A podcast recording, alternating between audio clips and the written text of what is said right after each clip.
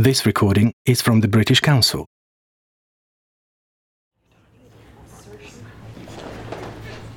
Earlier on in today's lecture, I mentioned the importance of hand gestures and said that I'd touch on some of these. Pardon the pun. Hand gestures are, of course, often culturally bound and can vary from group to group. But there are a few of them which, if not universal, are very common indeed around the world. I'd like to focus on the history of four gestures in particular the salute, the thumbs up, the high five, and the handshake. The salute, a gesture most associated with the military, may have originated in the 18th century. The Grenadier Guards, one of the oldest regiments of the British Army, used helmets in the form of cones. These were held in place by chin straps.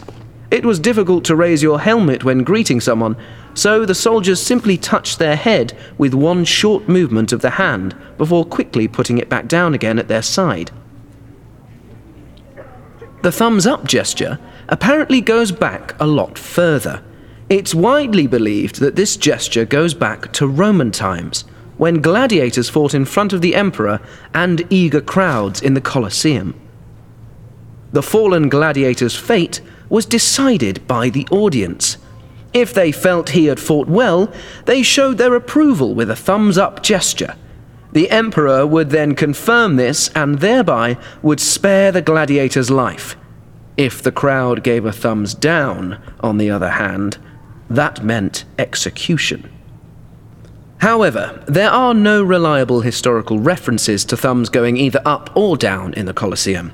It may be that if the crowd wanted to spare the gladiator's life, then they would actually cover up their thumb and keep it hidden.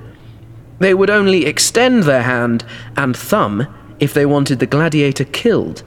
This actually makes more sense, as the emperor could much more easily see what the crowd was indicating when looking out over a huge arena. The high five hand gesture is almost universally used as a greeting or celebration. Many see its origins in baseball. Two US teams lay claim to inventing the high five the Los Angeles Dodgers in 1977 or the Louisville Cardinals in 1978. It's quite likely that it was neither, and the gesture might have a much earlier origin again. It is very similar to a 1920s jazz age gesture known as the low five or giving skin.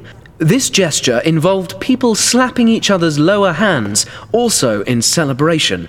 There are, in fact, numerous references to the low five in films of the era. Perhaps the high five is just an evolution of that gesture. The final gesture I'm going to mention today is the handshake. It dates back as a greeting at least as far as ancient Greece. In the Acropolis Museum in Athens, the base of one of the columns shows goddess Hera shaking hands with Athena, the goddess of wisdom and courage. It's thought that shaking hands rather than bowing or curtsying showed both parties as equals. In 17th century marriage portraits in Europe, we find many examples of handshakes between husband and wife. Now, of course, the handshake has a multitude of uses meeting, greeting, parting, offering congratulations, expressing gratitude, or completing an agreement. In sports or other competitive activities, it is also done as a sign of good sportsmanship. In this way, the gesture has not strayed from its original meaning to convey trust, respect, and equality.